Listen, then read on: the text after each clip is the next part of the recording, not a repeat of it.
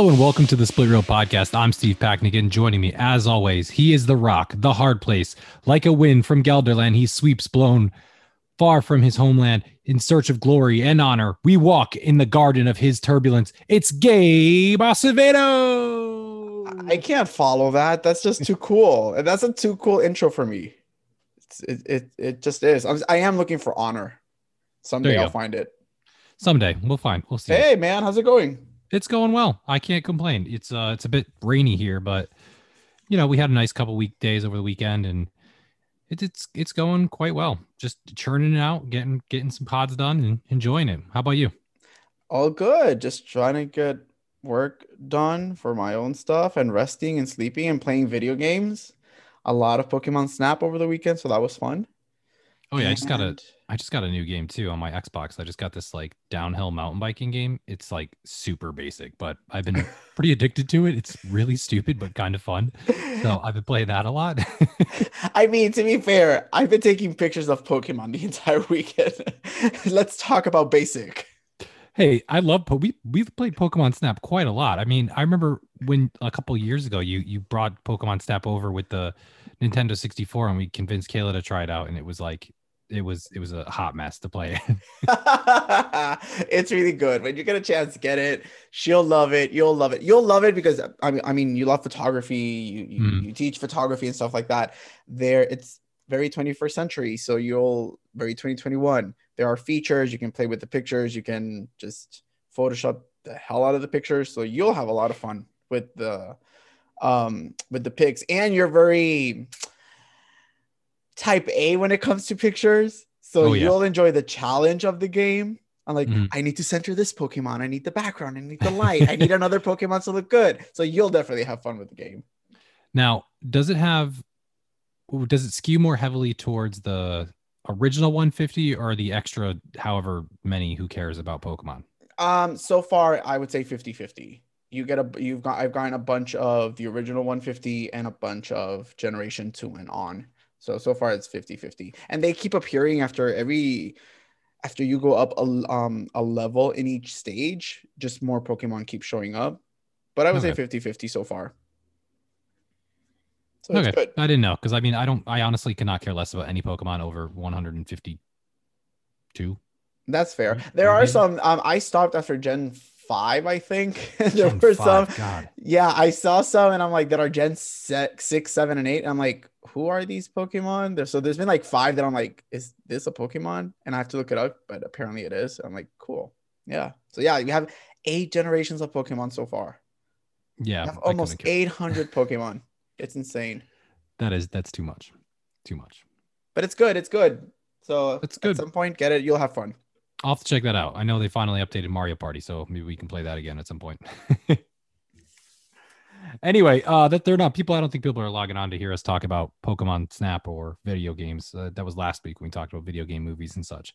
Um, one thing though that I saw this week in our quick headline snapshot here, something that came out today. Actually, we're recording this on Monday, and what dropped earlier today was the Marvel Phase Four launch and basically this was a, a trailer that's not just a trailer that shows you like the release dates of their movies that are coming up or the the names of the movies that are coming up as well because they did some releases of the names and the dates of a lot of these movies. But it also is a hype to get you back in the tr- get you back in the theaters. That's one thing i thought was really great about this trailer. It was really a a theater hype that had all the trailers. And i uh, I loved it. I absolutely, it's about three and a half minutes long.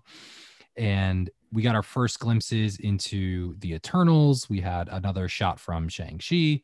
Um, and I, I, I loved it because it wasn't just that, but really the, the beginning, the first half is all about where we've been. Mm-hmm. The fact that we created this, they've created this huge universe and we've been able to be a part of it. And it was really exciting to, to watch that trailer. What did you think of the trailer? I loved it. I loved it. Um, the first half, I'm like, okay, this is a recap of Marvel. But as soon as they used the clip from opening night from Endgame and you oh, heard yeah. people yep. scream, in that movie, I'm like, yes, goosebumps all over. And then we went into phase four. We got more scenes from Shang-Chi. We got finally some scenes and clips of the Eternals. And we got all the names and release dates of what's coming for phase four. So I was like, I am here for all of this. And it was just a great hype. And I actually think a lot of movie studios should be doing that with their upcoming slates for 2021 and 2022. Get the hype going to get us back in the movie theaters. That is a well, very good idea. Well, that's one of the things we talked about a couple of weeks ago. Uh, do you remember? I, I said when we got the the Warner Brothers dump and the HBO Max dump for mm-hmm. the whole thing, I'm like, this is what people need to do. It got us really hyped up and got us really excited for everything. And I think this is exactly what Marvel did. They they dumped this out on us. And I mean, you know, getting through the first part, I, it was really awesome because they had they had this Stan Lee did the um did the the voiceover for the first part mm-hmm. you know posthumously obviously he, he he passed away a couple years ago but it was a really cool thing because it talks about going into a theater and i don't even know if he's talking about actually going into a theater in it like if he was when he was recording it but talks about the experience of going into a theater and like being in the dark next to people who you just share this experience with and and that's really what the theater is all about you know it was really awesome because he's talking about in how you the person next to you you don't know them but they're they're your brother in this or they're mm-hmm. that person could be your sister. And it was a really cool thing because they also intercut it with clips from the the movies like our whole history of the movies that we've had so far. So that was really exciting. And then again like you said when they showed that clip from opening night of endgame and the the ending there oof i i got i was hit with all the emotions came back to me from that time. And it was just an absolutely incredible night. And there's really you couldn't have gotten that at home. That experience nope. would never have gotten to you at home. Nope, not at all. Perfection. And speaking about Stan Lee, I think he'll be in like half of these movies because I think he had re- he had done like 15 cameos um for movies um for the Marvel movies before he passed away. So we might see him a few more times. Uh, but yeah, like you said, it's it was a good idea. It was a great, great um spot for Marvel to release. We finally got the names of a couple of the sequels that are coming out. Um, we got the release dates, so I'm excited. I am excited, and like you said, and I'll say it again, studios should be doing this for the releases that they have at the end of 2021 mm-hmm. and for movies in 2022. I think it's I think it's the perfect time to start hyping up people to go back to the movies, especially in the fall. Maybe not so much in the summer, but in the fall and winter, I think it's time for studios to get us back in the game. Oh, for sure. I think it's. I think we had a couple of those. I mean, like we said last week, uh, Fast Five did the same. The Fast Fast Nine did the same thing, with Vin Diesel saying going back to the theaters is really important. So we have that. People are really pushing to get back to the theaters. They want the they want those theater dollars for sure.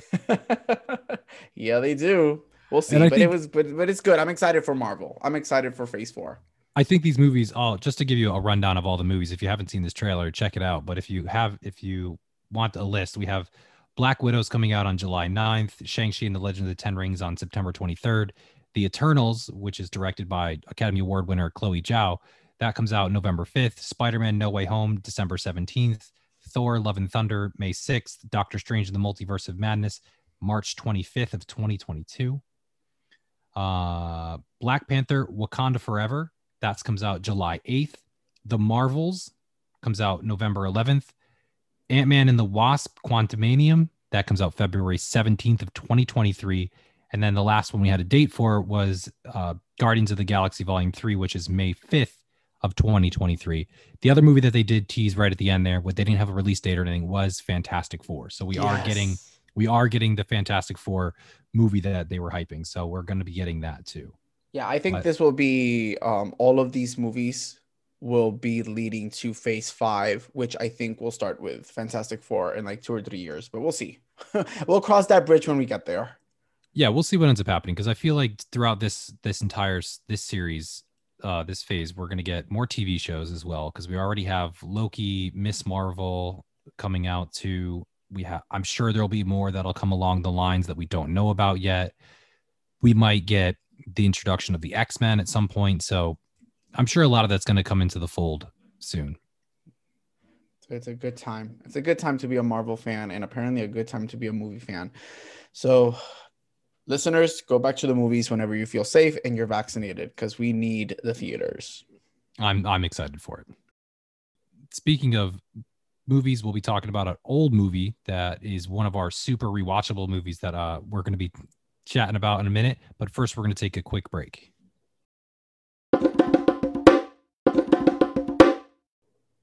So today we're going to be talking about a classic movie here. By classic, I mean came out 20 years ago, which by our standards now is becoming classic. It came out May 11th of 2001, and we're talking about A Knight's Tale today. Are you excited about this? I'm excited because it was a, basically a fresh watch for me. I hadn't seen it in over 15 years. So let's talk about Heath Ledger. So in order to keep to get this discussion a little bit more well-rounded we decided to bring in a guest a special guest again today we're bringing back Kayla to the podcast. So welcome, Kayla. Hi. I'm so happy to be here and really excited to talk about this movie. I'm so happy that you're back. Yay. so the funny thing for the listeners at home, they don't realize that um, we're actually sitting directly across from each other, like very close together on the floor, and it makes it for a very awkward recording session. But we're gonna make it work, and it's gonna be really good. I think it's worth it. You gotta adapt. We gotta adapt, people. I see she's got tons more notes than I have already, so it's all good.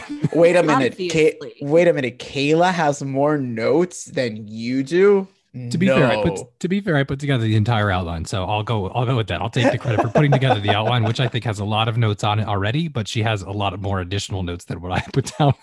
I like to be prepared for all things, and that's and that's why she's on the pod today. oh, this is gonna be fun. Let's do this. So for those of you that have never seen A Knight's Tale, first of all, I don't know what you're doing. You should have seen this because it's been on. If you remember back to the days of cable, it's been on cable and it still is on cable all the time. That's one of the things about this movie that makes it so rewatchable. It's probably why I've seen it so many times now because it's just is constantly on TV. So the movie's about a peasant-born William Thatcher, played by Heath Ledger, who begins a quest to change his quote-unquote stars, win the heart of an exceedingly fair maiden, but and rock the medieval world with the help of his friends Mark Antony, Paul Bettany, and Alan Tudyk. He faces the ultimate test of medieval gallantry, tournament, tournament jousting, and tries to discover if he has the mettle to become a legend. That's pretty much what it says on Rotten Tomatoes. Basically, steals the identity of his dead knight, jousts, and tries to become successful. So, I mean, I've seen this movie quite a lot. I've seen it all the way back to the very beginning of uh, high school. I remember seeing this when I was in high school. This came out in 2001. I'm interested. What's what's your guys' story on on seeing it, Gabe? What's your first experience with this movie? Um, I saw it in the movie theaters the first time when it came out in 2001. I was what in seventh or eighth grade, I think. Um, I I think I told you I was just fascinated. I'm not pretending to know about medieval history a lot, um, but I've always been fascinated with like medieval and like knight movies and TV shows. And I also love the swashbuckling kind of genre. So I used to watch a lot of these movies. Uh, and it was Heath Ledger. I had just seen a couple years before 10 Things I Hate About You. So he was an up and coming star. I believe this was his first starring role, like the movie centered around him. Um, so I, I remember seeing it, you know, in seventh or eighth grade, and it was great. And then I saw it again in high school a couple years later, 2004 or five. That was the last time I saw it until yesterday when I saw it again. So it's a different, a way different perspective. Um, and we'll get into that later. But that was the first time I, I saw the movie, and I hadn't seen it in 16 years until last night. Okay, how about you? When was the first time you saw this? So, th- in thinking about it, I'm pretty sure that the first time that I ever saw it was one of those like Friday night sleepover parties with your closest girlfriends. And we had gone to the video store to rent it. And obviously, who, what teenage girl wasn't going to rent a movie with Heath Ledger in it? Um, but then, of course, a couple years later, it was every British literature teacher's dream to be able to connect what a lot of students viewed as boring material to a really popular movie. Um, so again, saw it at probably at a sleepover, and then again, 11th grade, Brit Lit, Mrs. Shriver insisted that we all go home and watch this movie. I think that's exactly what I saw too. I saw it when I was a senior in high school, and I took British Lit, and they did the Canterbury Tales, and they're like, "This is the Canterbury Tales." And it's like not at all, but just because it's like loosely, loosely, loosely based on the Knight's Tale by Geoffrey Chaucer, it, they they're like, oh yeah, that's any excuse to pretty much show a movie in in in class was usually what we ended up having. When you're when you're a teacher, you find oh, there's a Hollywood film that can kind of loosely talk about it. Yes, let's spend a couple days watching this. Yeah, perfect. I think that's exactly what they decided to go with in this, and it does take medieval. It does make you a little more excited about medieval literature, something that isn't the most exciting. I think for most people. Yeah, for most people I know you're saying that with disdain, but most people would agree that medieval literature is not very exciting. but that's really it. I think I was in, you know, Mr. Blair's class and we watched this movie and it was really enjoyable. They were really excited because it's a good movie and they get to show it and it was really fun. So before we go any further with this though, I, I want to talk about the the one main thing in this movie, which is the Heath Ledger of it all. So this is, like you said, Gabe, this is Heath Ledger's first starring role. I mean, he's been in two movies before this, really, that had a, a, really big presence in 10 Things I Hate About You. And then he had a big performance in The Patriot. And actually, his his performance in The Patriot gave the director the idea to cast him in this role and have him as the lead in this movie. So, with that, though, Heath Ledger goes on and stars in this and is incredible in this movie. He, he's really, really stunning, and then goes on to have this pretty amazing career that is unfortunately cut very, very short. Uh, and he's he uh, accidentally overdoses at the age of 28 and dies. It's it's really, really early, and man, the, the career that he had though is just absolutely incredible. I just wanted to get your guys' thoughts on that. Uh, you know, watching every time I watch a um a Heath Ledger film, mainly 10 Things I Hate About You and The Dark Knight, um, I always wonder what could have been. You know, he he had 50 more years of career that he could have given us with, with performances. And you see his movies, and he's so good. He's so good. He's so talented. He's definitely a leading man, and he's also such a good independent actor in independent films. Um, obviously, you know, for me, what Brokeback Mountain and Dark Knight are for me his best films, and you know, we'll always wonder what could have been, what could have been, because he's he was such a great, great talent that unfortunately passed away way too early.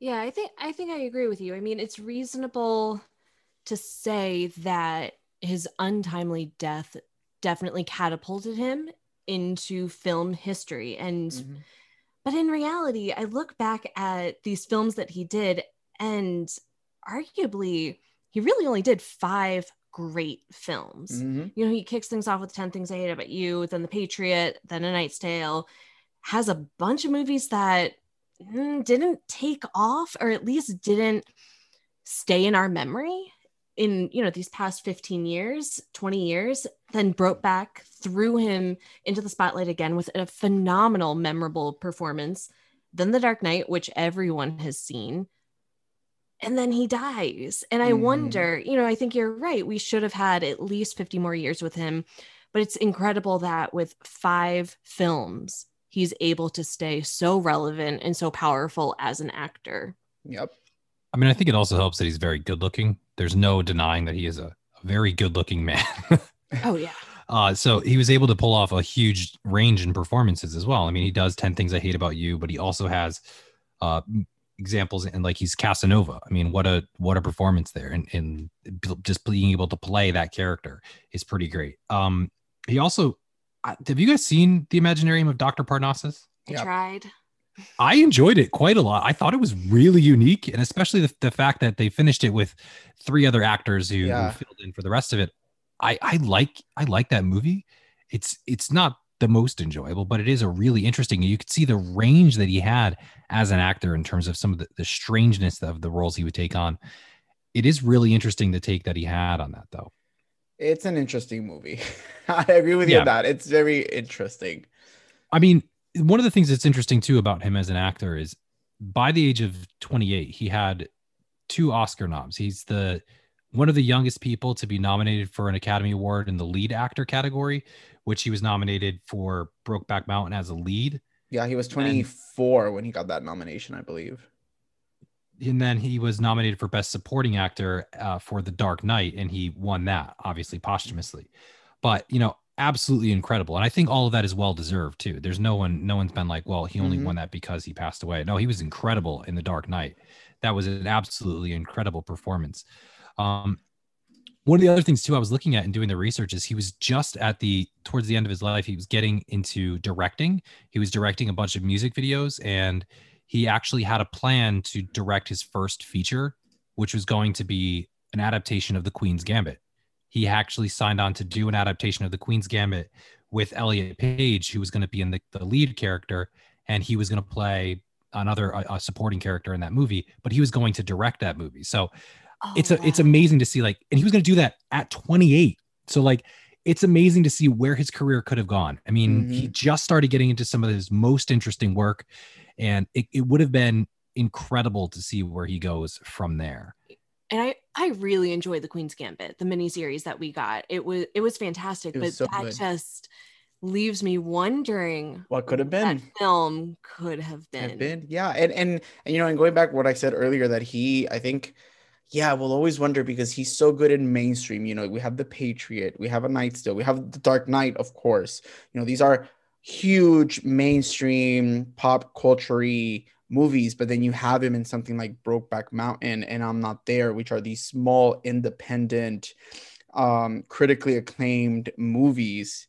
Um, so he has been he was able to do both like the big mainstream the small performances and it's very rare that you have an actor that can play both and play them well you usually have like your big stars and you have your independent stars and he's one that was in both worlds and i really really will always say what could have been. Now, a good question is like, what could have been? Because the funny thing about this movie is the rest of the cast. There's a lot of what could have been or what happened to the rest of the cast because I was going through the list of all the people in this movie. And apart from some small, small exceptions, most everybody else has had pretty much nothing careers after this. I would say there's uh, uh like the, just just to give you some of the the different people who are so Shannon Sossamon, Mark Addy, Paul Bettany, Alan Tudyk, Rufus Sewell. These are the supporting actors in this. Now, of all of these, the most, the only one that's I think a, a household name, the only one would be Paul Bettany, and that's basically because he played Vision. Uh, now, I think to be fair, to be fair to Paul Bettany, I think he has done some other things that have been really big, but I think that is the only one today that is a, a true household name. You look at him, you go, I know who that is because he's in a Marvel movie. None of these other people have been in Marvel movies before. So you you kind of miss that aspect of it. Now, I'm not saying all of them are useless, but I think there's there's some interesting things. So do you guys want to talk about a, a few of the people there? I definitely need to bring attention to Alan Tudyk because thank you, though- thank you. See his face all the time, the voice work that he has done, especially for Disney and Pixar movies, has just like this guy is raking in the cash. He's doing just fine being these cartoon characters. Yep.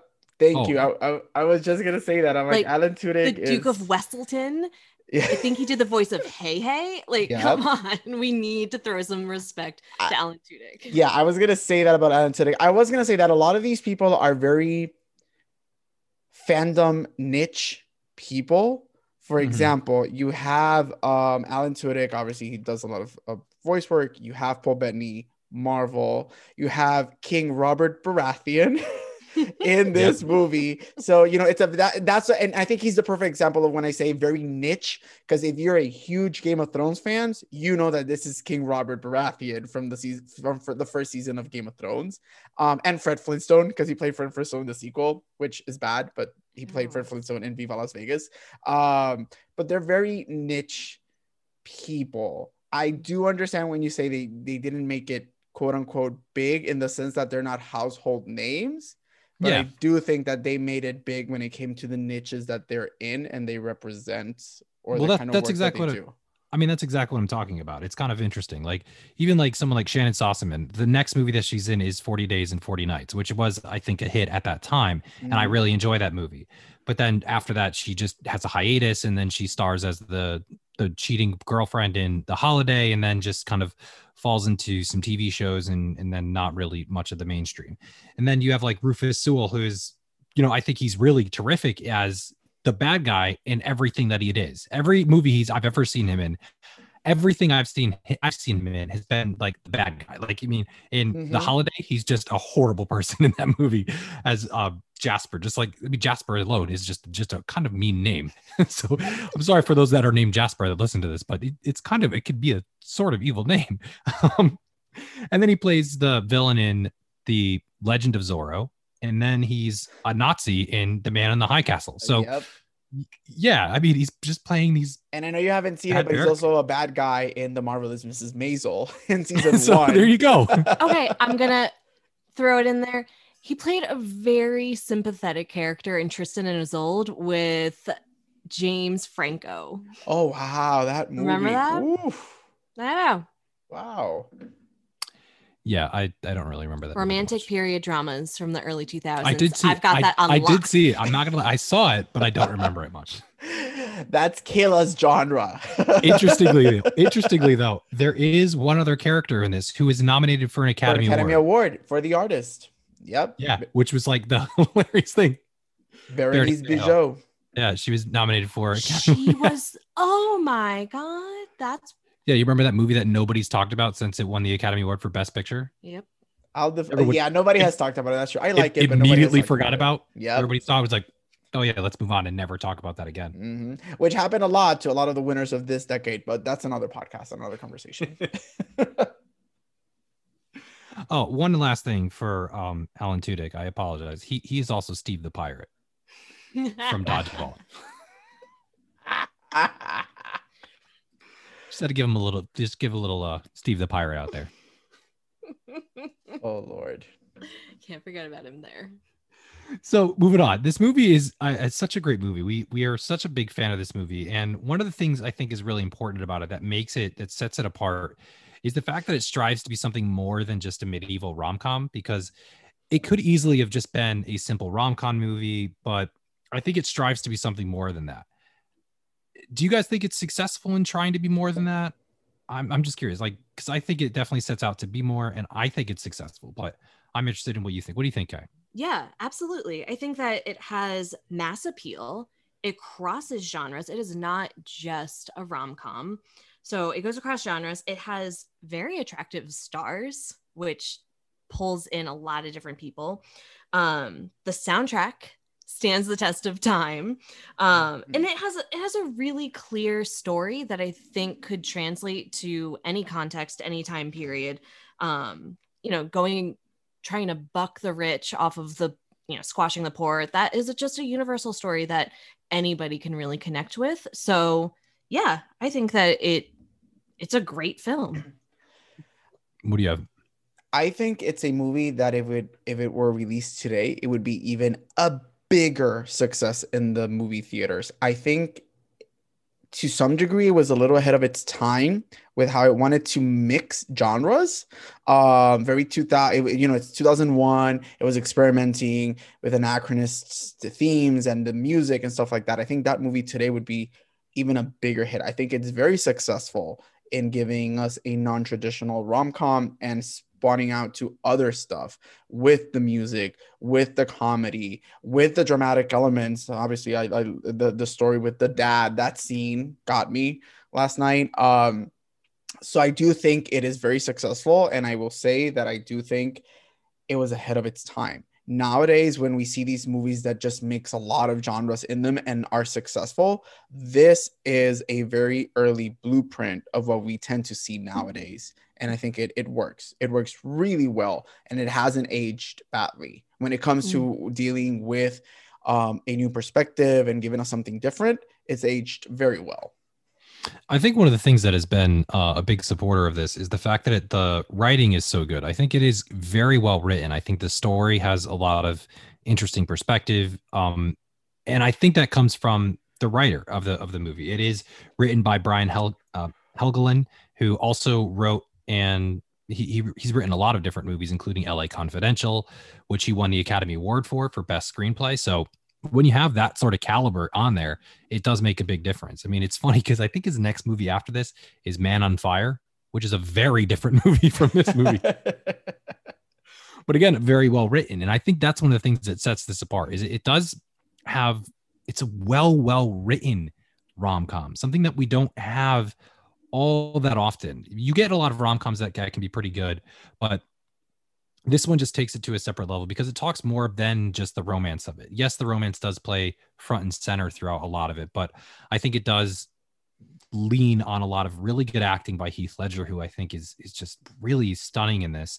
And you also have a lot more British actors who have a lot more classical training, so I think that really helps it out as well. I mean, there's a lot of poetry in this, and you would never think that a movie with this much poetry could be this successful. Mm-hmm. And I mm-hmm. think only through Heath Ledger and Paul Bettany could you really get those performances because the the least poetic person in this entire thing and the worst written character would be Shannyn Sossamon's character. Mm-hmm. She's not a very mm-hmm. good character. Her her speeches are bad. Her writing is not that great. She's not that terrific of an actress. So that's the really the weakest. But it's funny that you get a movie with so much po- poetry that makes that works so well as a mainstream film. Yeah, I agree with you. I think for me, what stands out rewatching it now in my 30s, I haven't seen it for a while. Paul Bettany's dialogue and his one liners. You miss that when, like, mm-hmm. as a teenager, you know, like what Steve was saying, it was on cable all the time. And if it was on, I was probably watching it, but I didn't catch all of those things. But now as an adult, it's even better, yep. honestly. But I also agree. I Jocelyn as the female lead, poorly written, and I don't know if that's just the way women were written in early 2000s film, or if he was trying to stay true to the way women of some means would have been, what their life would have been like in medieval times. But yeah, for me, the role of women in this film didn't age well but the rest of it outweighs that. Yeah, I agree. And watching Paul Bettany in Marvel, and he started from being a voiceover character to what we get in WandaVision. You go back and see his movies from the 2000s. For example, I remember seeing Wimbledon when you guys won, and I'm like, oh, wait, that's Paul Bettany. At that moment, I had no idea who he was. And now I know who he is because of Marvel. And he's so good in this movie he is such an underrated actor. He is really good, and I think he's he stands out. I think the casting, like you said, Steve, the casting in this movie is really well. I think they really good. They work really well together, and I think people like Heath Ledger, Paul Bettany, and Tudyk at that moment are giving us the best they are they're taking all their arsenal being their comedic selves being creating great chemistry um, and it just works it works and it gives us a very good movie. I think we also need to remember that this was the same year that A Beautiful Mind came out. So Paul Bettany, between these two movies, really, for me, just solidified him. And then shortly after that, he does Master and Commander, which has a soft spot in Steve's Oh my heart. god, I love that movie. That movie that movie's incredible. If you haven't seen Master and Commander recently, watch it again. It's incredible. I love that movie. And then after that, he does Wimbledon, which he's just so charming in that. And he goes on to have a slew of really great films. So 2001 was a big year for Paul Bettany. So my next question with this movie is is it a sports movie? And then my follow up is why is the answer yes? well, yeah. I'll start with this one. I'll start with this one because this is fun. You guys know me very well, and you know I am the authority out of uh, in sports out of the three of us.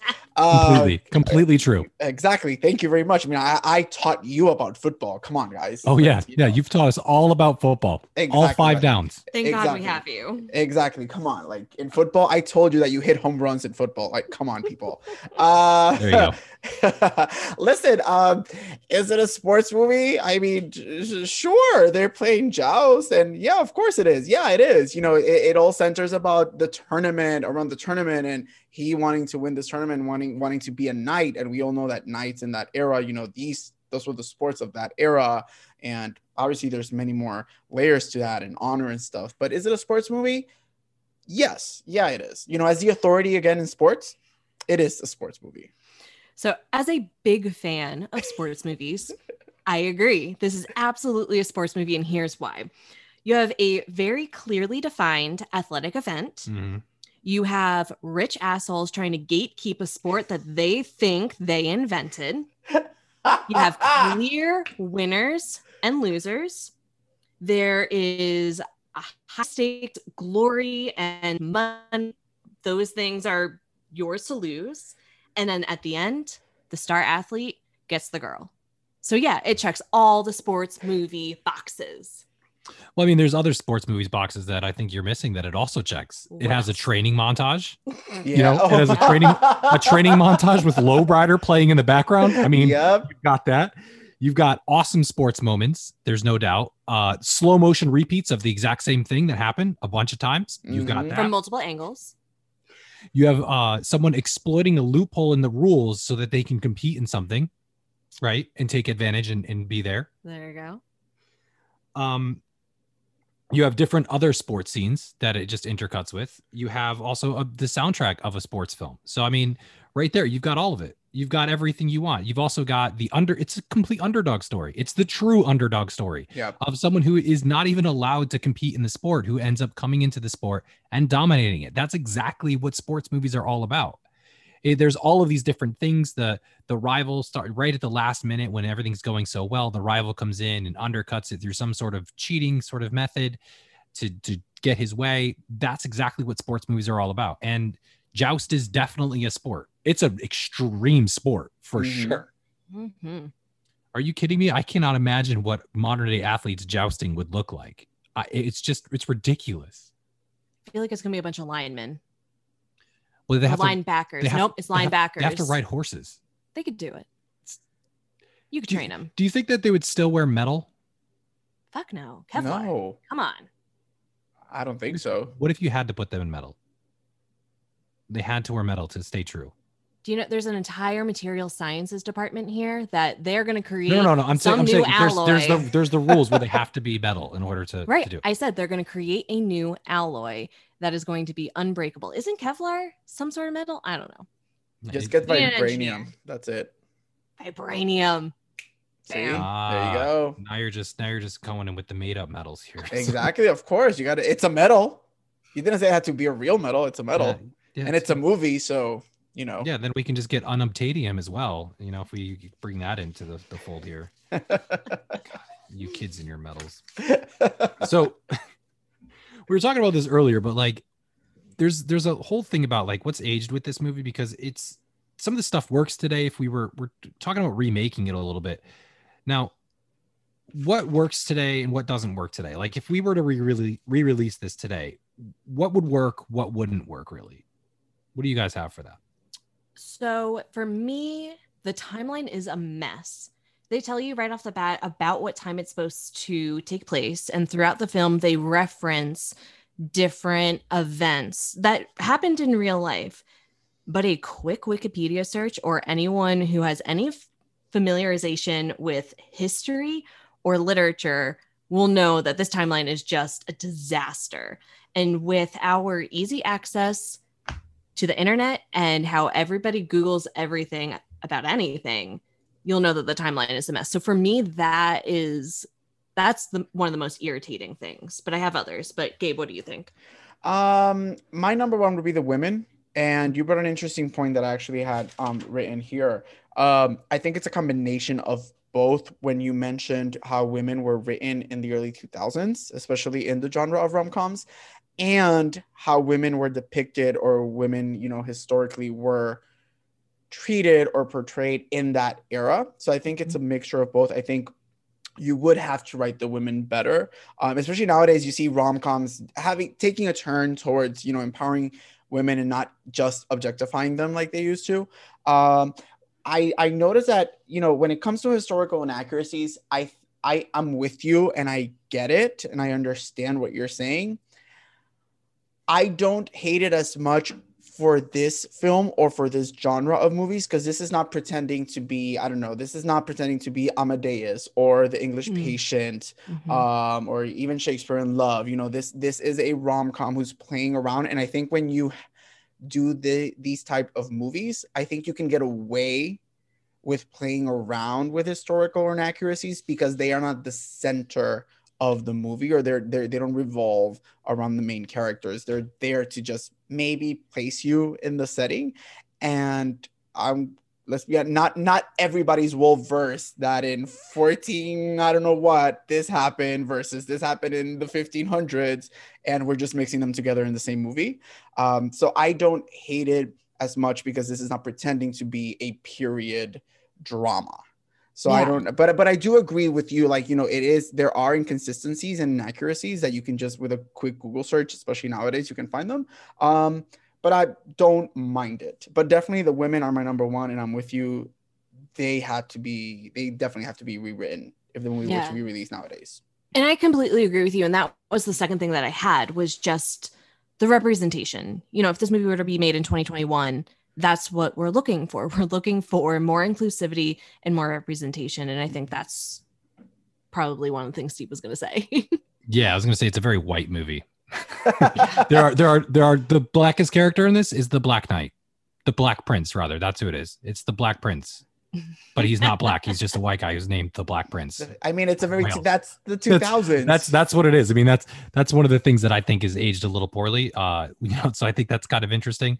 Now, the historical inaccuracies are definitely kind of noticeable sometimes you know referencing things that haven't happened before but that's that's kind of an interesting thing that they do in this.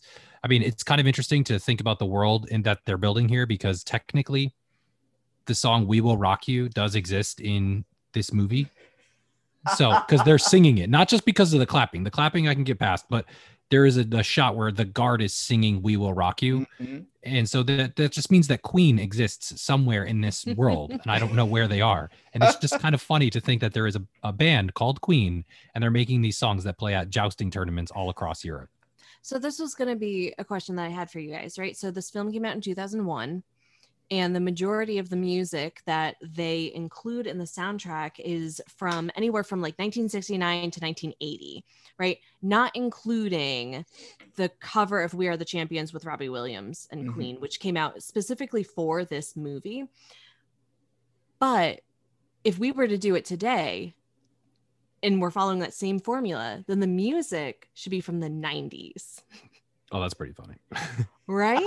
well, I think what's interesting is a lot of the movie they they tried to capture this idea of like stadium stuff and like stadium rock. Mm-hmm. So that's what some of this is. It's just all stadium rock and they wanted to bring that to this movie to make sure that people got the idea of what fans felt like. That's what the director wanted.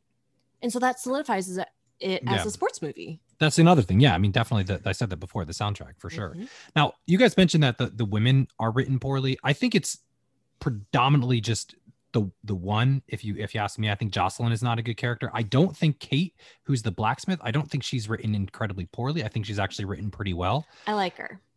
I mean, mm-hmm. Jocelyn is. I don't know if it's necessarily that she's really written poorly, but I think it is beyond just some of it. I think she's just not acted well. I don't think she's a very good actress. So I think that's where that kind of falls flat. There are some other plot holes that I have found in this movie that I think have aged a little bit. uh, the number one is the fact that, you know, Ulrich von Liechtenstein is supposed to be some sort of Germanic. So I looked it up. Gelderland was a real place. I know it was. A real region. I, I know it was. I thought it was made up. No, it's a real place. Definitely a real place. that was actually going to be one of my questions later on, but you know, of course, you looked it up. That was the one. Are you surprised? Are you Not surprised? At Not at all. But Gelderland, yes, is a real place, and it's it's like a formerly Germanic uh, place. Uh, in well, now it is a real place in in the Netherlands. But um, yeah, he's supposed to be Germanic, and he's just speaking with perfect English in this movie. So, like, do people not notice that there's a British guy pretending to be a German running around playing this guy who's he definitely does not sound like an Ulrich von Liechtenstein. I'm just going to throw that out there. also, one of the other funny things I was when looking at it is, you know, the guy he's been working with, Sir Ector, right? He's this famous knight who's been going around for about 10 years jousting in tournaments, right? I'm, I'm, I'm correct with that, right? You guys have seen this. He's been in a bunch of them before. And he dies. And William just takes his armor and then continues to joust around with the same armor. Do you not think people would notice? he's wearing the exact same armor as the other guy. Now, each of these knights, you can see, you recognize them by their armor because it's very iconic. He has the shield, he has all of this stuff that's going on. It's the exact same armor, and he just ends up, but it's a different person. Does he just like steal his identity and like nobody notices? All these other knights don't really notice. Yeah, I definitely did not think about that at Me all. either. So if we're going with these sports analogies, it'd be like somebody decided to just replace Tom Brady and put on his uniform and play, which I'm that might actually have happened. How is I it mean, still that, this that, that could be, that could be.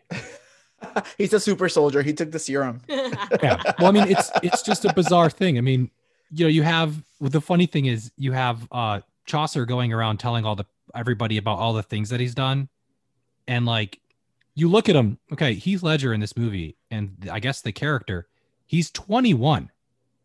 He's Mhm. 21. How has he done all of this stuff? He went over to the, the Holy Land, sat in silence for a year in Greece. Like, what are you doing? No, he didn't. He didn't do any of that stuff. You know, so like the royals and all, like, I mean, certainly the peasants might not know because they just met this guy, but all this royalty, all these other knights, they probably know. They probably have met him before, haven't seen him around before. So he's just lying. And like, that's kind of just a funny little way to look at it. well, and it seems like the Count Adamar is the only one who has a problem with it. Everybody else is probably like, meh, whatever. Why not? Yeah. And how do we know that this isn't like a rampant scandal on the circuit? Maybe there's somebody writing a newsletter like Bridgerton about it. Well, I mean, I think it's it is kind of funny too. I mean, it seems like it's pretty easy to just fake patents of nobility. I mean, literally, just Chaucer just does it on a whim. He just Mhm. decides to write It's it, like and then On his list of services that he provides. just yeah, on this random list of services that he provides, and one of the is fake patents of nobility. Why wouldn't anybody do that and just travel all over the place? of the world. I mean, Yep. fake COVID cards, they're a thing. There you go. Easy enough. Fun times. Yeah, I don't I don't think that's the same thing though. That has nothing to do with this. Anything else that's aged badly or aged really well for you guys? Um, I mean, what I said before, I think the music works. I think the mix of genres works really well, and it's something that we're seeing nowadays with movies. So this is definitely one of the first ones, um, at least in the 2000s, that rewatching, and I'm like, oh, they tried something new and it worked. Yeah, I agree with you. That's what that was my number one thing that held up was this classic rock genre being featured in a medieval movie. Mm-hmm. Now, I think the other thing that's interesting is it keeps going. I, I think it's a period comedy, which is actually something that has aged kind of well. It, it's worked really well for this. I mean, we've had some other comedies in the past that have not worked within this genre, within like the the comedy, the period comedies. But I think that's reemerging nowadays. I mean, you know, with the success of something like Bridgerton or some of these other shows that have come out, I think there's been a reemergence of period pieces that are have that work and are just kind of funny. So I think that's something that has really aged really nice. I think it's come back around for that. Now, looking at some of these other characters, you know, we have the side characters here uh, in Roland, Jocelyn, even uh, Chaucer, Watt, all of these different characters, Kate, you know, all a bunch of different side characters. And I was curious, with with all these different interesting things, which which character would you be? Which one do you think you'd be closest to? Fun question. I don't. So for me, I if I had to pick one of them, if I had to say a character I am closest to, I would probably say Roland, mainly because what I would do, what I would do is I would let you guys fight because this is what basically happens in it. You guys would argue over everything else, and then I would just kind of settle it in the end, let you guys fight, continue to fight, and then make the decision. This seems like what happened pre- previously when we would argue about food and where to eat. Yeah. You guys would have arguments over it, and then I'd be like, "Fine, we're just gonna go get pizza." Yeah, I know. I agree. I think that's a good fit. I mean, I find you to be incredibly steadfast and kind of like The Rock, right? Like we just think about the three of us together and our dynamic. Like Steve holds it all together, and ultimately he's the one who tends to like sway decisions. I always say this here. Steve is the one that pulls us in because Kayla, when you Yeah. and I decide to go full out in our tangent, we go Oh full yeah, out. And he, Steve's like, no, bring it back to reality. This is not what's going to happen. yeah. So if we're thinking about who we are within the dynamics of our relationship together as a threesome, then I guess does that leave me as what? I can see that. You just Yeah. being quick to punch me in the face. Yeah. Yeah. like quick to get angry, very no, no, let's think about it, right? Like our first interaction with him is very much focused on where's my next meal coming from? Mhm. And we need to freaking do this tournament so I can eat. Oh, that's definitely you then. So then Yeah, that's absolutely me. that's- I'm no driven by you, yeah. where's my next meal coming from. Yep. Yeah. that's okay. Kayla. I'm what? You're what? Then it leaves what what's what's Gabe then in this? I have no idea. You guys have to figure me this out this out because I have no idea where I fall. Is he Count Adamar? I was actually thinking that was the one I was gravitating toward. I mean, he is a Slytherin, and I Adamar would for sure be a Slytherin. So maybe. so it could be. Uh, I don't know. Um, I'm thinking hmm. Chaucer. I'm leaning more towards Chaucer, right? Able to create like a very great story, pull people in, get that get the audience going. I could see that. I don't know. What do you think, Steve? Talk his way out of a corner. I could see yeah, Yeah, I could, yeah, that's fair. not with like without the gambling problem. I Hopefully, don't have. hopefully, hopefully, there's not a gambling problem that we don't know about. I definitely don't have one of those. Okay, that's good. We'll find out in a month.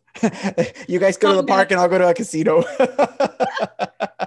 yeah, Shaw, so I can see that. Okay, yeah, I'll take that. I'll take that. So speaking of gambling, though, we're gonna play a game because Ooh. why not? We're gonna play the "Did This Happen" game. We played this when we did our rewatchable, our uh, retro review of um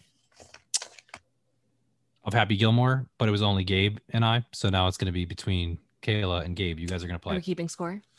Sure, we can keep score. All right, I'm You want, you want to write it down? Here. Here's Ben. You write it down.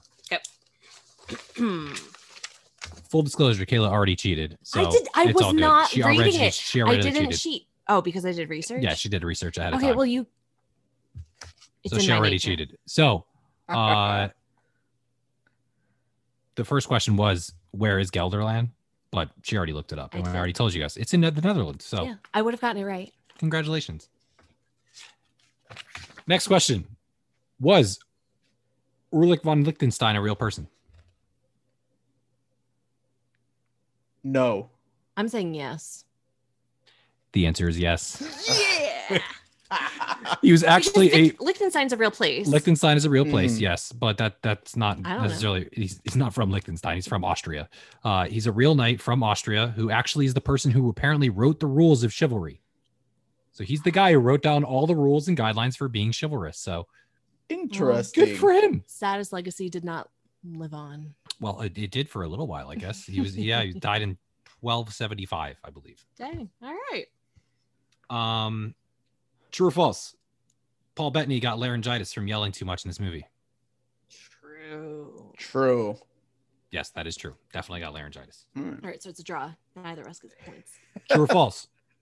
Paul Bettany used a body double for the nude scenes. False. True. It is false. Paul Paul Bettany's gotten naked a bunch of times in This movies. is he real just keep, he just keeps getting naked in movies. I mean, you, you see his butt in this movie. I think you see it in uh in Wimbledon. in Wimbledon. You see it. I think in the Da Vinci Code or Angels and Demons, one of them. You see it there. The Da Vinci Uh, Code. Yep. There, Yep. there is actually there is a funny uh, news story because I, I actually had to look this up because I was going to look up how many times you can see his butt, but it's a really difficult thing to look up on the internet. Uh, and I wouldn't suggest looking up Paul Bettany's butt on the internet, but I did. I googled it for you all, and what came up is there was actually a like a, a funny news story that came up recently where in Wandavision he apparently wears a prosthetic butt for one of the one of the segments in the 1950s. Vision is wearing a prosthetic butt to have a better butt in one of the scenes. So he does wear a fake butt for part of it. Well, there's our new piece of trivia for this week. There we go. Next one. Ridley Scott was originally attached to direct this in the early pre-production, but left and made Gladiator instead. I, I was originally going to say there's no way because he did Gladiator, but now that you've given the rationale, This is pre-production, pre- early, Oh, early okay. pre-production. It would be a totally different movie if it was a Ridley Scott. I'm going to say no because I'm gonna yeah, I'm gonna say false too. Yeah, it's false. I made up. Okay. sweet. Yeah. Uh, this next one doesn't count because Kayla already looked it up, but I thought it was interesting. The the lances were designed to explode. This actually isn't a true or false. I'm just going to tell you, but the lances were designed to explode because they were made of like balsa wood and dried pasta. So, linguine, to Yes, be that- specific. yeah, they were made of linguini, so that like when they collided, they would just They would- explode. oh, cool. Um, next one. We just keep going with all the the Paul Bettany Chaucer things. In real life, Chaucer and the prince of the Black Prince of whatever it is Wales. of Wales were actually connected in real life. Uh, so the Black Prince of Wales died fairly young. He died before his father. Can you give me a true or false, please? We don't have this isn't a False. four hour podcast. Mm, I'm gonna say true. It is true. Mm. Chaucer's wife is the sister of Edward's brother's wife. Nice. So it's gotten Connected through marriage. connected through marriage, yes. Oh, interesting. Uh, next one. The maker's marks on the armor made by Kate are actually Nike swooshes that needed to get permission from the company in order to release them. Knowing Nike, hell yeah. True. And they're like upside down and backwards. hmm So maybe that's a way. No, I bet they did. Nike would sue the crap out of them. That's true. True. Yay. And the uh, creator of Nike is Phil Knight. So that was kind of also just kind of interesting that it kind of comes back around. Uh, some of the extras in the stadium scenes were actually homeless people from Prague. Oh, that would be nice. I want that to be true. True. It's true. They did shoot this. If you don't know, they did shoot this in uh, Czechia, so they that's why it is oh. shot there, which is interesting. Uh, let's what's next. Uh, the Pope at the time when this actually would have come out. So, if it's thought to be around the 17 the 1370s, the Pope was actually Italian, not French. Mm, 104. Yes. True. That's false. Oh, really? The Pope was, if it was done pre 19 or 1378, he was French, which it's it's stated to be pre 1970 or 18. Thir- sorry, 1378. It's somewhere in the 70s, but before that, Yeah. this was the last. It was the last uh, French Pope Hmm. at the time, I guess. Uh, there was a controversy when this movie came out because there was a release by Newsweek that revealed that fake reviews were put onto the on online in order to promote the movie. Is that true or false? I feel like that was true. True. Yeah. Yes, it is true. There was a fake report uh, put out on the in the Ridgefield Press by a guy named David Manning, who's not a real reviewer, not a real person. He I, just made a I, fake review. I kind of remember this about a Right? fake, re- like a crackdown on a fake reviewer. Yeah. Yeah. So our last one is about a real reviewer, Roger Ebert. Let's see. Did he give this three out of four stars, saying I laughed, I smiled, in fact, all all the way through a Knight's Tale?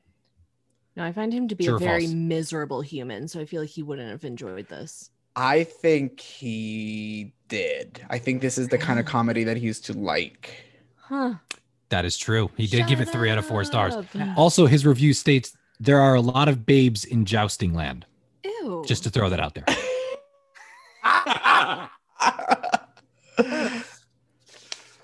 So what's our final score there? um I I won by two. Makes sense. Congrats. That was fun. You got to make your comeback on the next time we do one of these. Yes. Yeah, I will. Mhm. Oh, okay. Yeah, Gabe, Gabe was the one that lost. You won. Sorry, I wanted a bigger lead. You wanted a bigger lead. Oh my god, she's ruthless. She wins. She's like, no, it's not enough. I need to dehorse him. That's what she needs. She wanted to get knock you off your horse, knock the helmet off, steal your horse, and then leave you out of town. No, no, no, Steve. Tell her winning is winning. It Yeah. doesn't matter. Well, see, she she's not a real racer. That's the problem. Oh, dear God. She just thinks she's a racer, but not a real racer. I'm not coming back for those movies. You're not going. Oh, well, uh, there there will be. We have we have some people in mind who are coming back for who are going to come on for the the Fast and Furious pods. Don't yeah, worry. because it's 20 years this year from the first one. you can put in your applications now with us. So we're gonna do our next category. This is my favorite category when we do our retro reviews, and this is the reboot recast. We are going to recast this film with modern day people and see who we get in each of these roles. I'm really excited about this. I have a couple that I'm really pumped about. Now, to be fair with my list, I did age them up a little bit. in like Heath Ledger was 22 in this. I I could not go that young. I can't. I, it was it's very difficult for me to find people that young and, and trying to break through. So a lot of mine are established actors. So I, I didn't go that that young. So I just that's a full disclaimer. Did you guys do the same thing? Age up a little bit. Mine are. I think most of my people are in their 30s. I think most of my people are either late 20s or early 30s. I originally tried and I was doing a pretty good job with like early to mid 20s where appropriate. Uh, but ultimately I swayed away from that. I mine are all a little bit older than they would have been in the original. Yeah. My problem is I couldn't put Zendaya in every single role. So girl's killing it. Yeah, to be I fair, I did I wasn't thinking about age. I'm like just who I think fits the character. All right, so we have we have the we have what six cat six characters here. We have mm-hmm. William Thatcher, Jocelyn, Count Adhemar, Geoffrey Chaucer, Watt, and Roland. Those are the people that we recast so far. Um, so let's see who you got. So who do you have for William Thatcher? Our lead in this movie. I have Nicholas Hoult. Shut up. So do I. That's no way. Hilarious. Yes. written down. Way to yes. go. yes, yes. I mean, come on. After seeing him in the great, yeah. he needs to yeah. do this. So yep. he was my first choice. Um, he was my first choice. I had a, a decent sized list, but ultimately, you're right. Like, I think that he can play. He plays attractive. I mean, he is attractive. He can be funny, but he yep. can also be serious. Like, I think that he has the right amount of range to be able to play this part. Yes, this part screams his name. Mm-hmm. I had I had one of two people, but I had I ended up going with Sam Claflin. Oh, I do love Sam Claflin. Oh, That's who I went with. I yeah. think he's I think he's attractive enough. Mm-hmm. I think he's pretty talented, and I I think he has the physicality to do it as well. It's yeah. funny. I was originally I was, I was actually also going to go with Liam Hemsworth. He was on my list too, he, but I crossed him out. He's on my short list, just mm-hmm. also to fill in the other Australian uh, thing there because he's also Australian. Yeah, Gabe, you would appreciate this. I considered Asa Butterfield for a second. Oh, because I was thinking about James Purefoy, you know, being mm-hmm. the original. I was like, oh, like plays his dad, but I did not. I considered him, and then I immediately dismissed him. Yeah, he's a little to too scrawny. He's. Me. That's what I say. He's like he'll yeah. get ousted and he'll just fly off the stadium. that's exactly it. just shatter. he'll break like a spaghetti joust. Just explode. He'll, he'll, still be on the jousting stick. He's he'll just be like skewered. That's what it'll be. Poor Ace that's a, that's a very different movie. Sorry. yep. All right. Who do we have for Jocelyn? Who did you guys go with this category? So after choosing Nicholas Hoult, I had to find somebody who was going to look good standing next to him. So I went with Lily James. Oh, okay. That's a good one. Yeah. That's a good one. I went with Billie Lourd. Mm. Carrie Fisher's daughter. I yeah. think she's she's grown into her own as an actress and i think this is the kind of movie that i think she does really well in um, and she's played this kind of character in the american horror franchise okay. so i can see her playing this um, really well um, so yeah i went with Billie Lourd. yeah. Oh, I, I went with pulling out all the stops and getting the the stars. I went Ana de Armas in this. I think she would be fantastic. Oh my god. I think she would be really really good. Yeah. Also, because I'm thinking if she's going to wear those outfits that she wears in this movie, which by the way, we need to talk about the outfits that Jocelyn wears. What do you guys think about those outfits? Absurd. They're straight yep. up absurd. Yep. That is ridiculous. That is, I loved them. I don't know what you guys. You guys are you guys are hilarious. I loved them. I thought you guys you guys called them ridiculous. I loved it. I thought it was really fascinating. I don't know why. I just was really enthralled with them. They were captivating. for me, if you're gonna play someone in that era, you have the opportunity to go with some really beautiful quality and accurate costuming and they just drop the ball on it well, because we her, don't we don't know what the accuracy is for that time period you yeah, don't know do. we don't know what they wore they didn't have pictures they have tapestries and they have she's yeah, wearing no, tapestries proof. that's what she's there's wearing proof. no they could have done better they could have done better the stuff she wore honestly could have been on a freaking runway in the early 2000s and the late 90s mm-hmm or at jousting tournaments in the 1370s. Mm, no. anyway, I think Ana de Armas would have crushed it in that. I think she would have brought a different level of comedy and to that film. I think she's she's fantastic. There could have been actual drama and actually mm-hmm. someone who can deliver lines correctly. I think she would have been able to do it very very well. Yeah, so far I want to go with our casting of Nicholas Hoult and your casting of Ana de Armas. Yeah, that works. All right, let's let's get this film made. Next, we got uh, our our villain here. So who's playing Count Adhemar? I went a little older, just like an established knight. Um, and I love him. I think he's so good. I went with Walton Goggins. I think he would fall into this movie really well. I think he plays bad, crazy comedy, drama all together. And I think he would be he would be Oh. the perfect guy that you want to root against. Yeah, he looks exactly like someone you'd root against. Yeah. Um, he's like for me, he's a that guy. I didn't know his name, but then I Googled him and oh, ew. so for me, okay, I still I I found Rufus Sewell still on like the correct side of attractive. So I tried to go in that vein, but I went even more attractive and I picked uh Mac, Max Minghella. Oh, okay. Ooh. Yeah. Hmm. Right? Because we know that he can Hmm. play someone who's pretty cutthroat, right? From the social network. And I just think he's pretty. And I think he could play, he's 35, right? So he is a little bit older than the other actors and actresses that we would have chosen. Yeah. And he still fits that like dark curly haired aesthetic. See, I went with someone who is just straight up attractive, and I went with Theo James. Oh, I think Oh, Theo James okay. has in him a villain performance, a really good villainous Hell performance. yeah. Because I think one of the things about Count Adhemar is he's he's attractive. Mhm. He wins because he's powerful and he can win. He's he's a good knight. Um, now he's also a terrible person at the same time, but you know he does have the qualities that make that he looks like a knight right from the get go, and he he has he can have some deeper layers to him that he can play an asshole. And I Mhm. think that I think Theo James can do that. I don't think he's been forced there yet, but I think he has the potential to do it. Okay. That's fair. Yeah. I'm really, really excited about my Geoffrey Chaucer pick, but I want to hear who you guys had for Geoffrey Chaucer. I went with Dev Patel. I love Dev Patel and I tried to find a place for him. And like what we were talking about earlier, if we're remaking this in 2021, we're looking for inclusivity and we're looking for just more representation. And Dev Patel is so incredibly talented. I think that he could deliver the lines that Chaucer delivers within this film.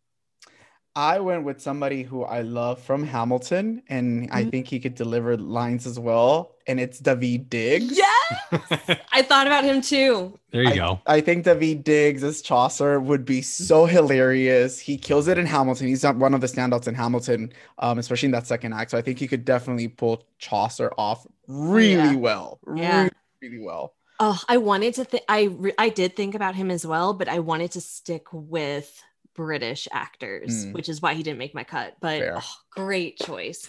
But So Steve. when I went with this, I was really excited about this, but I went with Robert Sheehan.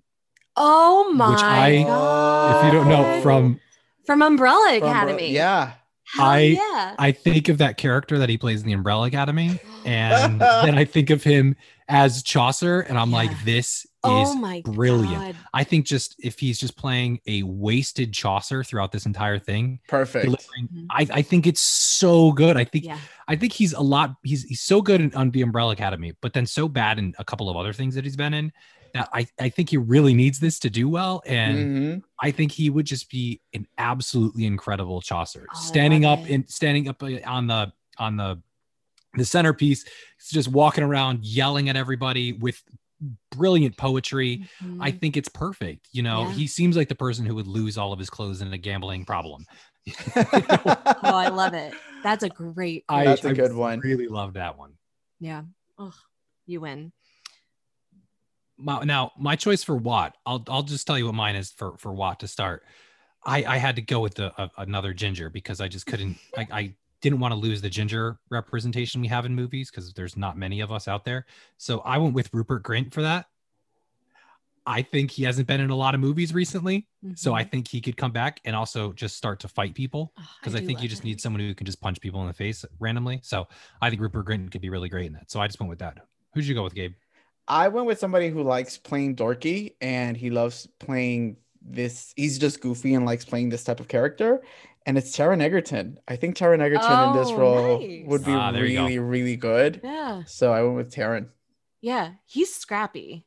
Yep. Like he's definitely scrappy. I like it. That's Mhm. a really good choice. Um, so my choice for Watt uh goes along with you know the things that we've been talking about throughout this pod, right? We need more representation, and so for Watt, might have to change their name because I picked Maisie Williams. To play Watt, Ooh. right? So we just saw her in Two Weeks to Live, that new HBO series, and she was fantastic. Um, and we've seen her in other things outside of Game of Thrones. hmm And I think that she could be funny. I think that she could have a root fuse. Um, and I want to see her in this movie. I think in Two Weeks to Live, she's a really great character, and exactly what you said. She's feisty and wants to punch people in the face. Uh, now, I don't. You said you need to change his name. I mean, you just change it. I don't understand why. It's Watt. Watt isn't a name. That, don't- that's that's right. that's like a word. So like Watt doesn't matter. It doesn't have to change the name at all. I think. I think that's a really good choice. Actually, I didn't even think about Maisie. Rob, That I is think a good she- one. She's, she's really really good, especially in Two Weeks to Live. If you haven't seen that, yeah, I would check that out. I think it's good. That's on HBO Max. I think that's that's Yep. one of the originals. Our last character here is Roland. Who did you guys have for Roland? I went with Seth Rogen. Oh, oh, God. my God. I think Seth Rogen has this role in would just give it. And I still haven't recently after watching American Pickle a few weeks ago, so he's still fresh in my in my mind. But I think Seth Rogen would be hilarious. He would add he would add the extra layer of almost borderline ridiculous, but I know he could pull it down without making the movie suffer, and that's why I went with him. Mm, that's a great choice. Um, I went with another Game of Thrones alum. I picked John Bradley, so the guy who played Oh. Samwell Tarly. Yep. You know, that'd be a because we one. talk about we talk about Roland as being super steadfast, like there through it all, really loyal, jack of all trades. So yeah, you got to go with John Bradley. No, I'm interested to hear what Seth Rogen's British accent sounds like. Because I bet it's horrible. And it'd be great for it. If it's horrible, I would love it. I went I with love I went that. with I went with Kingsley Ben-Adir. Mm, I like Kingsley Mm. Ben-Adir quite a lot. I think he's been in a couple of interesting movies recently. Uh, I think this might be a little bit too jokey for him right now, but uh, he's he's really good. I think he's really talented, and I think he could play this. It would take it would take the the character in a slightly different direction, but I really do think that he could be really good in this, and I, I would love to see him in a movie like this. you know, and also, I, think just want to put him in more movies. I just like him a Mm. lot. I think he's already he's proven himself for a film that would take place in this time period, being in King Arthur. Oh yeah. Oh yeah. He Exactly. wasn't that. Mhm. hmm He does a he has quite a range. No, you know, he did he's done King Arthur, he's done One Night in Miami, he did Noelle. So like which is a great film. you know, it's he's got he's got a range. So I would love to see him in this. I think this would ultimately make a really good movie. yeah. I don't know. Yeah. I- Somebody pitch it. you talk about, you know, if this came out today, if you took if you this came out today and you had Nicholas Hoult, Ana de Armas, um, I want Max Minghella in there. okay, you have Dev Patel starring in it as well. You know, you just keep building this out with maybe even putting in uh Maisie Williams in it, and then say you get someone like Kingsley Ben-Adir or Seth Rogen. That's this could be a a, really solid good movie. That's a good movie. Yeah. That is a very good movie. But because we don't have that and we never really got it, what would the sequel be like? This is a new category I'm coming up with for our retro reviews if we can. What's what's the sequel to A Knight's Tale? What's A Knight's Tale 2? All right. So my thoughts. In the first one, we have a poor, right, a peasant who's trying to become a knight. The next step is a woman trying to be a knight. So you're talking about a complete like redo. Yeah. It's So the next doing- story. doing- no, it's the next story. So is it like a Knight's Tale colon and then another movie? Yeah. Oh, But like, why can't we take the same formula? Right? It's a sequel, theoretically. sure. You're just expanding the universe and making I'm a Knight's expanding Tale it universe. yeah. Why can't women be knights? Sure. I Yeah, mean, what we- did It's like the pre first wave feminism. Did you have a did you have an idea of like what the sequel would be? I went more basic, uh, and just a knight from another land came in, and like they're like, it, I I thought of Frozen and the Thirteen Brothers wanting to conquer Elsa's land, that kind of thing, and they have this huge tournament like for land, and just it's not it's gonna end up in this big war between lands or something. I just thought of that. So like them coming in, like a new knight coming in and challenging him is what you're saying. Mm-hmm. So I had I had a whole story plotted out for this. It's actually kind of interesting. So obviously, in the end of the movie, he becomes a knight, right? William becomes an actual knight because Sir Edward suddenly just like lied about it and made Prince, him a knight. Prince. Edward. Sorry, Prince Edward made him a knight. Just lies about it. By the way, he just totally makes this up. There's no ancient bloodline that's all the way in the past. He makes it up. Okay, so he's already pulling favors, pulling strings for William. William has no money. Okay, so knights usually have money, they have armor. He has no money because all he has to do is compete in these tournaments. And now that he's a legitimate knight, he has to go fight in the Hundred Years' War. All right, he's betrothed to Jocelyn, who has like Who I guess from money. she comes from money. She's got a kingdom somewhere in France, I'm assuming, because that's where they meet in the first place. So he's betrothed to Jocelyn, but then is thrown into the Hundred Years' War, which is going on at the time. So he's now thrown out there, but he has a couple of strings. He's really close with Prince Edward. Um, but then Prince Edward dies suddenly, and the new king, uh, well, the the the new heir is Prince Edward's son, Richard II. He ascends to the throne at the age of 10, by the way.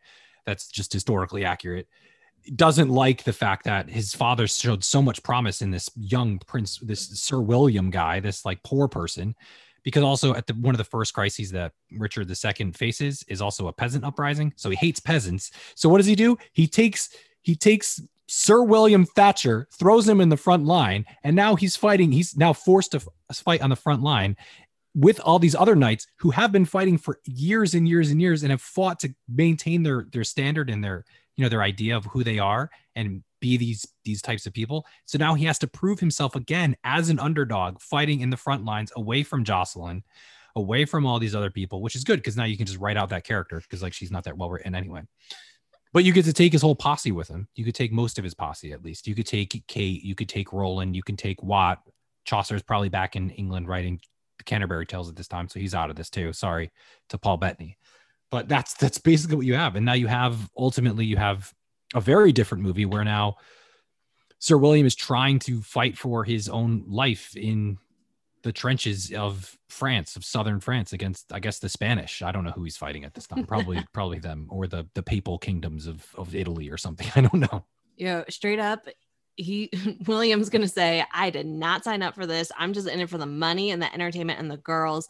And he runs off to Gelderland and tries to be Sir Ulrich von Liechtenstein in Gelderland But then and he- assumes that identity because shit's people there. but then he shows up but he, then he shows up in gelderland and they're like who is this british Who's guy this here person? I mean, he's fooled Sir- people once. Sir Ulrich of Liechtenstein. What did you hear? that? Sir Ulrich von Liechtenstein. That's the guy who died hundred years ago. We have all we have his whole set of rules on chivalry. illegitimate great grandson wants what's his.